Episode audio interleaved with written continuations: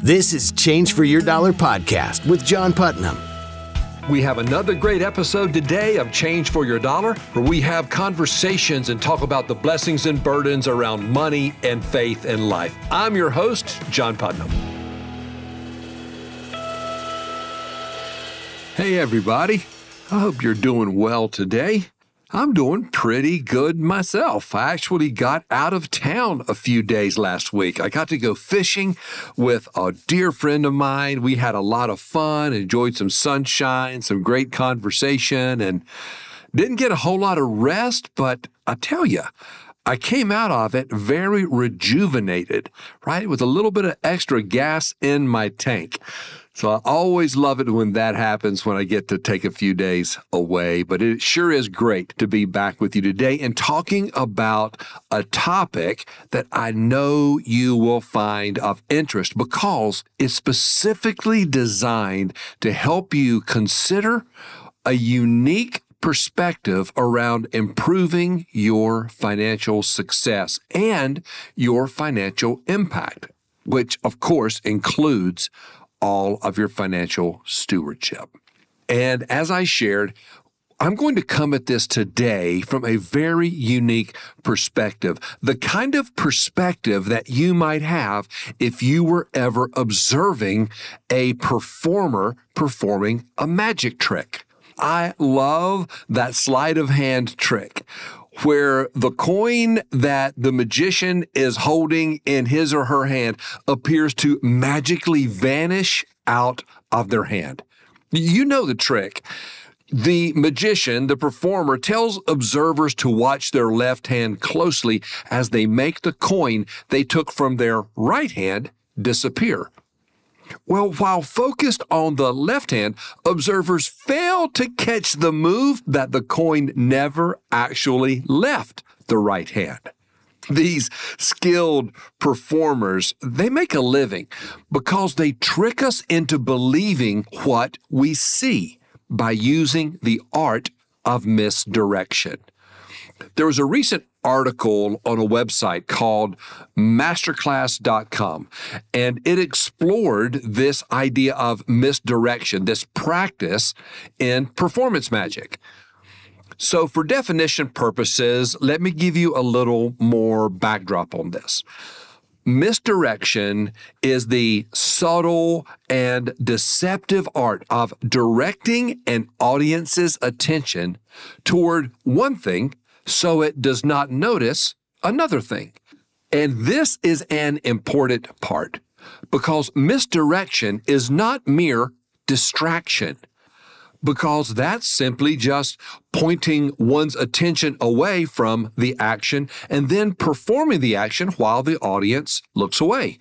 No, see, the key to misdirection is that the audience is actually unaware of what's happened and feels that its attention is precisely where they wanted it to be throughout the performance, oftentimes studying the magician, actually looking for the sleight of hand. This is referred to in the article as the spotlight of attention, or scientists refer to it as inattentional blindness. It's when a person isn't focused specifically on something, therefore they will not notice it, even as your eyes may actually receive the visual input. Your brain focuses only what it considers to be important and actually filters out the rest. Interestingly, I believe that there is a phenomenon that is similar to this inattentional blindness that's described in the article, and we actually face it in our financial lives. However, like the misdirection in the coin trick, what makes it so challenging is that the influencers that are affecting the outcome of our financial choices are so subtle that we are actually unaware that these influencers are there having impact on our choices. To the point that we can believe that we are actually focusing on what is most important. And after over two decades as a financial advisor, then becoming a certified financial planner and a certified kingdom advisor, I saw these patterns over and over.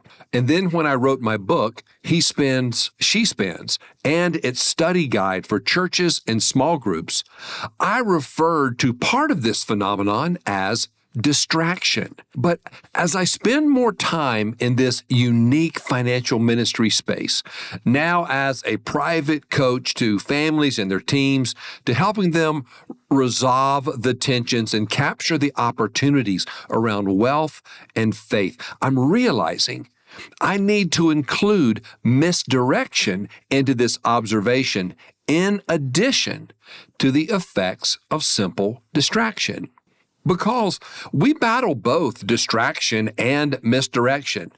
But in this podcast, I just want to focus on this idea of misdirection, which I am defining as someone directing our attention toward one situation so we do not notice another more important situation. And compared to the idea of distraction, which I'm defining as someone or something attracting our attention or directing our attention away from something else. But here's the critical observation about misdirection it doesn't happen by itself. It is initiated by someone.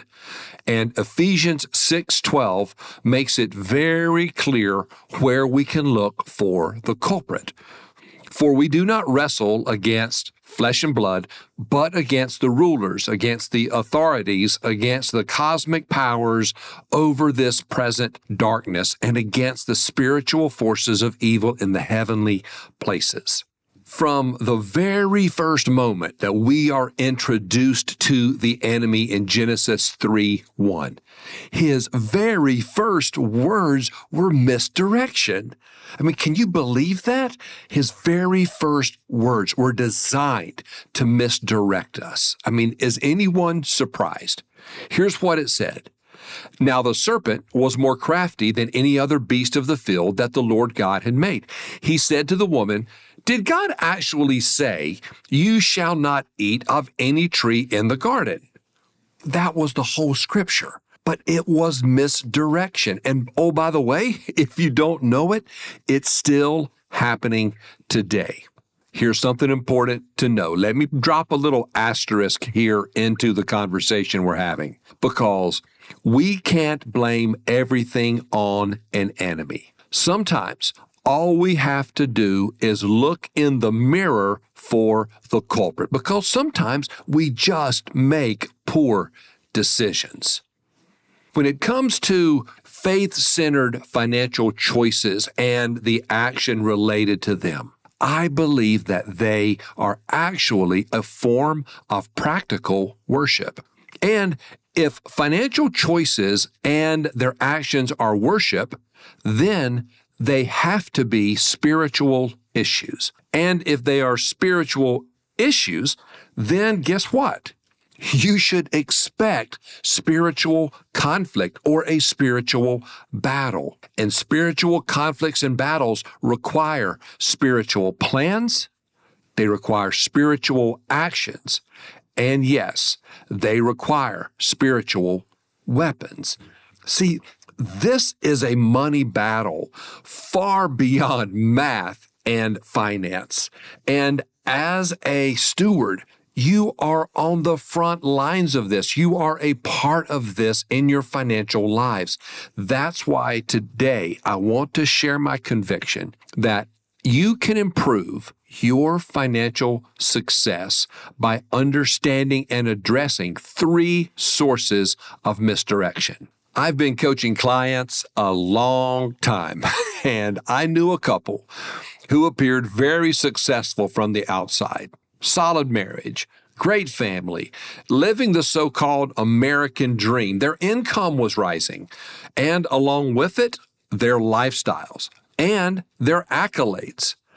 But there were influencers involved quietly misdirecting the husband and eroding chances of true financial success and also distracting him from his best life with God and his family and his friends and his impact in the community.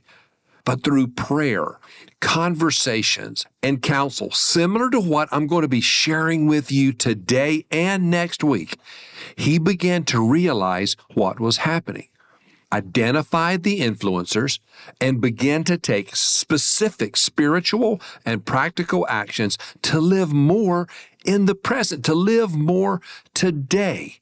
And God slowly began to redeem him, his heart, and his finances. And guess what? I'm sure you've already guessed it. You can do the exact same. Okay, let's start with source number one that regret and shame live in the past.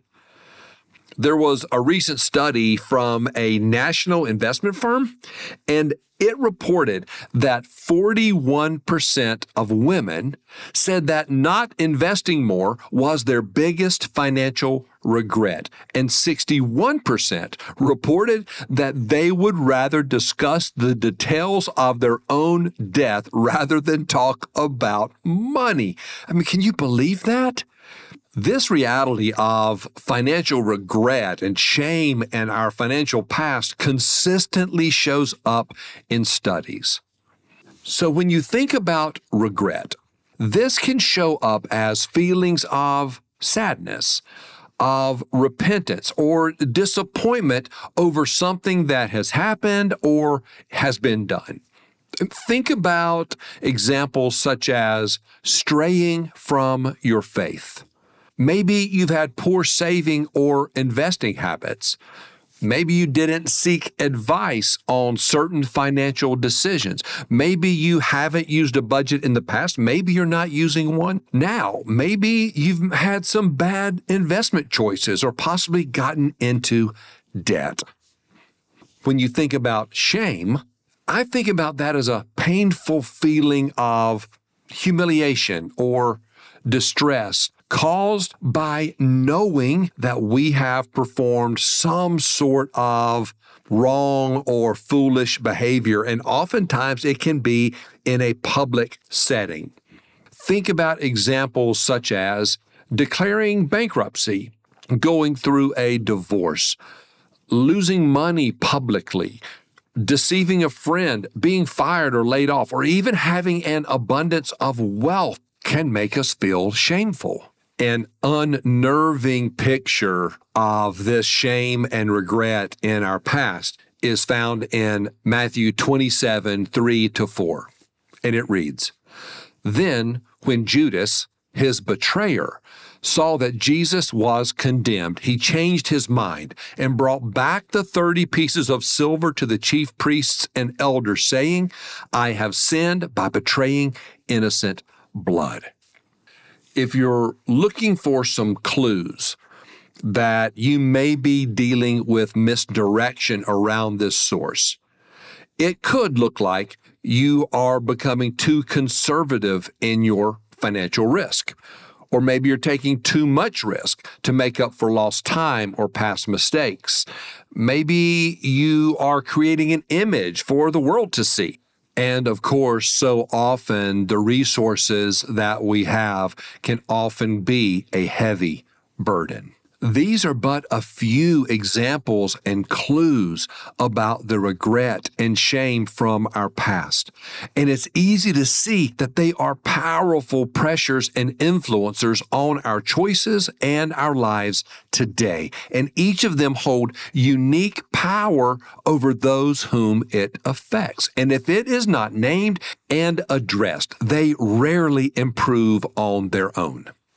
There was a recent Associated Press article by Lindsay Bryan Podvin, a financial therapist, and shared this quote. When we make mistakes with money or things happen to us, we tend to internalize it and make it really personal. And if you're beating yourself up, that's a good sign that there is money shame. And that's what the enemy gets hold of and exacerbates it into something that looms much larger than reality. And then it plants seeds of doubt, seeds of failure, and even deception.